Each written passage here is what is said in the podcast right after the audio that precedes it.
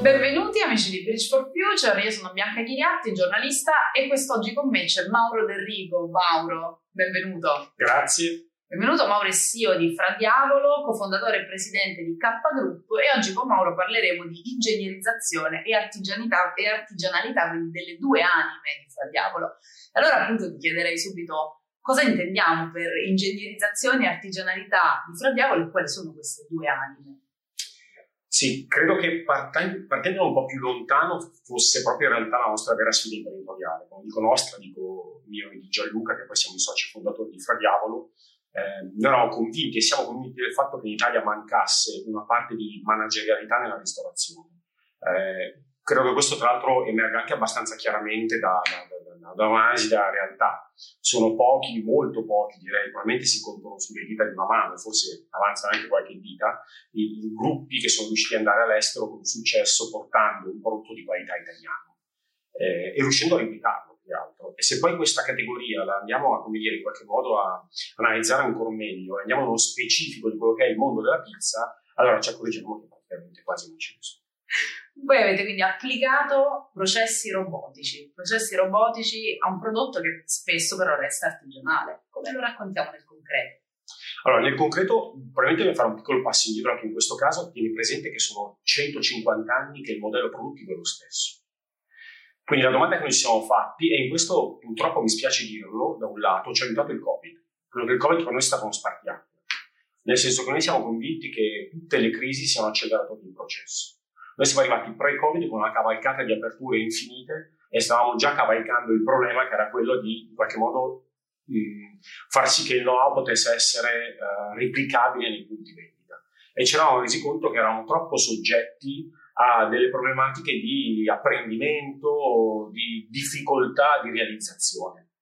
E quindi ci siamo detti, dobbiamo avere la forza in questo periodo in cui siamo fermi di provare a ragionare senza schemi mentali senza avere dei preconcetti o delle previe sociali.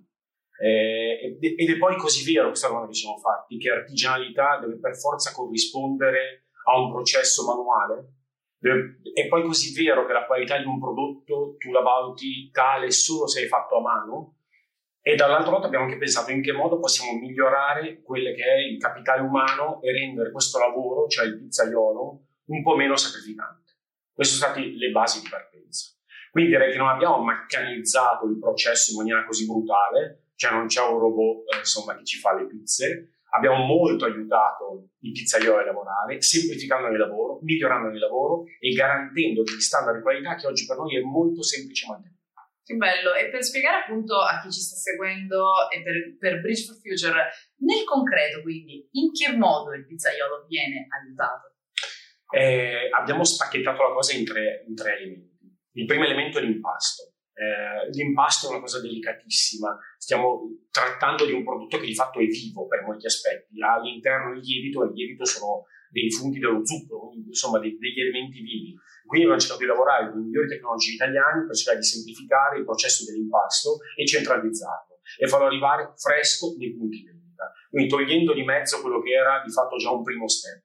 Il secondo step è la stesura della pizza e il terzo step è la cottura. Sia per la stesura della pizza che per la cottura abbiamo utilizzato dei macchinari in ausilio al pizzaiolo che serve a semplificare la vita, a velocizzare la realizzazione e oltretutto a garantire un prodotto che nel tempo mantiene una costanza di qualità che è superiore a quando prima, come dire, faccio un esempio senza voler smitizzare il ruolo del pizzaiolo, però oggettivamente nel corso di una serata quando si hanno davanti 300 pizze da fare e quando tu sai che in due ore e mezza queste 300 pizze devi farle e alle tue spalle hai qualcuno che soffia a 500 gradi e ti ricorda che dice dell'aria caldissima, non è semplicissimo mantenere sempre gli stessi standard. Eh? Eh, e quindi abbiamo cercato di lavorare in questa direzione. Si aiuta sicuramente. Ah, aiuta tantissimo, semplifica, ma dà noi la possibilità di un'altra cosa, di poter andare all'estero, di applicare in Italia e andare all'estero. Perché in realtà poi questo tema del know-how diventa diventa in realtà difficilissimo, se non drammatico quando si va all'estero. E invece con questo aspetto noi siamo riusciti a risolvere questo problema in maniera radicale, a tal punto che adesso siamo pronti e, anzi, a dire il vero, lancio anche una piccola anteprima, stiamo già guardando eh, un mercato estero con un partner eh, per portare via questo fra diavolo, ma soprattutto per come dire, riuscire a portarlo in maniera replicabile senza problemi. I feedback quali sono stati? Sui feedback se no potremmo scrivere un libro, nel senso che noi siamo stati dei folli, abbiamo modificato la cosa in una nostra pizzeria di Novara dalla sera alla mattina facendo sparire i pizzaioli cioè come se all'improvviso immagini entrare nel ristorante e non trovi più la cucina, insomma. Eh, e poi in realtà mi è capito un'altra cosa, che anche questo era un retaggio culturale. Eh, mi spiego meglio. Uh, io ho 45 anni e sono nato a Napoli. Eh, io ho passato probabilmente i miei primi 10 anni di infanzia quando vivevo a Napoli a passare il sabato sera in pizzeria fisso con la faccia contro la vetrata del pizzaiolo per vedere come, come faceva il. Eh sì, capito, però sta roba oggi non è più così. Eh, il punto è se vogliamo guardare alla tradizione con nostalgia con spirito critico. Se la guardiamo con nostalgia, probabilmente non innoveremo mai. Se la guardiamo con spirito critico, i ragazzi d'oggi, sinceramente, non credo abbiano, a parte che il nostro target va dai 25 ai 40 anni, non ho mai visto un 25enne con la faccia attaccata contro il vetro del pizza a guardare come stesse la pizza. Cioè, quello che voglio dire è che oggi questo non è più un valore. Eh, non che non lo sia, ma non è percepito. Se la pizza è buona, è bella ed è ben cotta, è il segnale che trovo qualcuno che sta lavorando in maniera professionale. E anche se fisicamente non lo vedo, questo non è un problema. Per voi qual è stato il più grande orgoglio di, questo, di questa esperienza? Il più grande orgoglio si chiama Farouk, che è un ragazzo che lavorava a Novara come lavapiatti, ed è un ragazzo in gambissima che è entrato a noi uh, anche recentemente e adesso è uno dei nostri primi pizzaioli cioè ce l'abbiamo fatta a farlo crescere, ce l'abbiamo fatta a farlo integrare in un sistema produttivo che prima in qualche modo lo respingeva anche eh, perché non aveva quella manualità o quella tradizione alle spalle dettata da una storia che evidentemente non era la sua e che oggi invece riesce a produrre un prodotto secondo noi fantastico e lui stesso si sente molto più appagato e per lui stesso all'interno dell'azienda c'è una carriera che gli si è aperta che ovviamente lo rende ancora più stimolato nel far bene. Bello.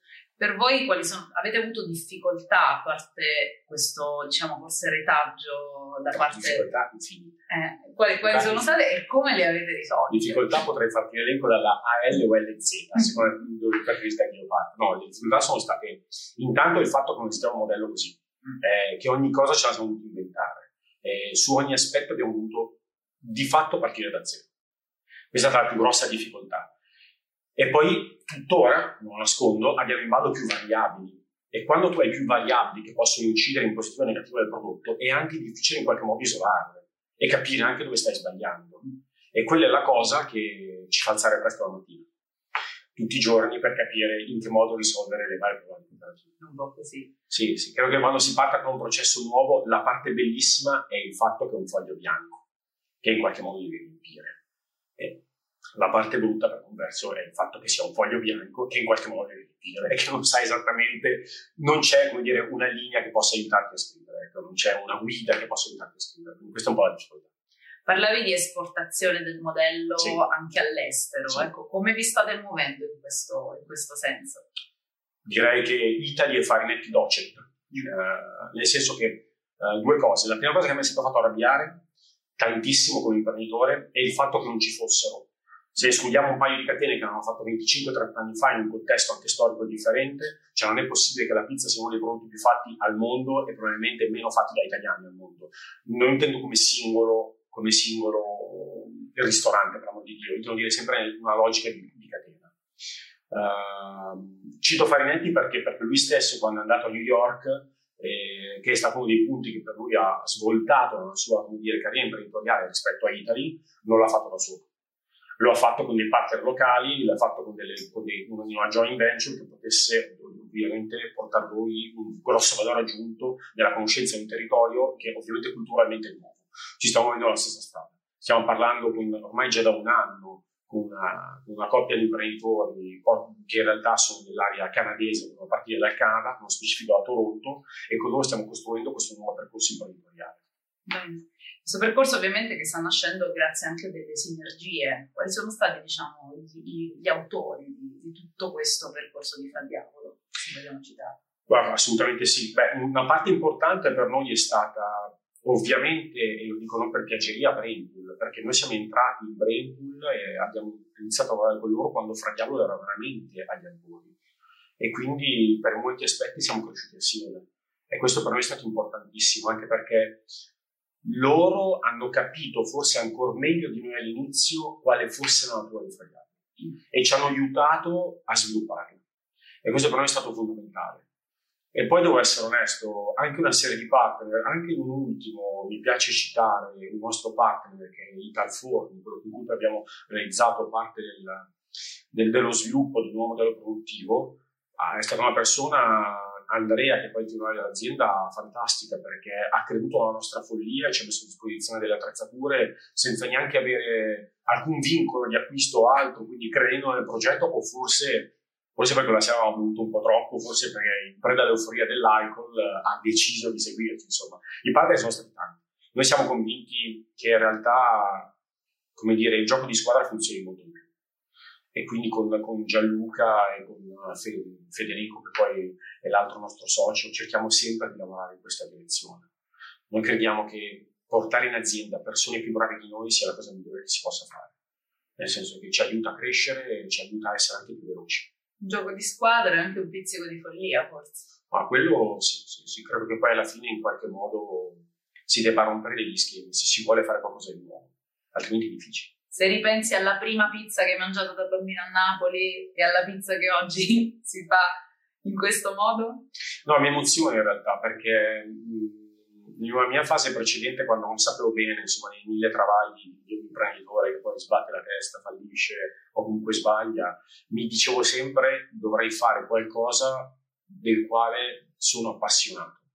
E, e poi mi dicevo dentro me, io provo la pizza la mozzarella, cioè io devo capire come dire, mozzarella bar ne esistevano già, per me pizzerie c'erano già un'infinità e l'hanno riuscito a trovarla qua.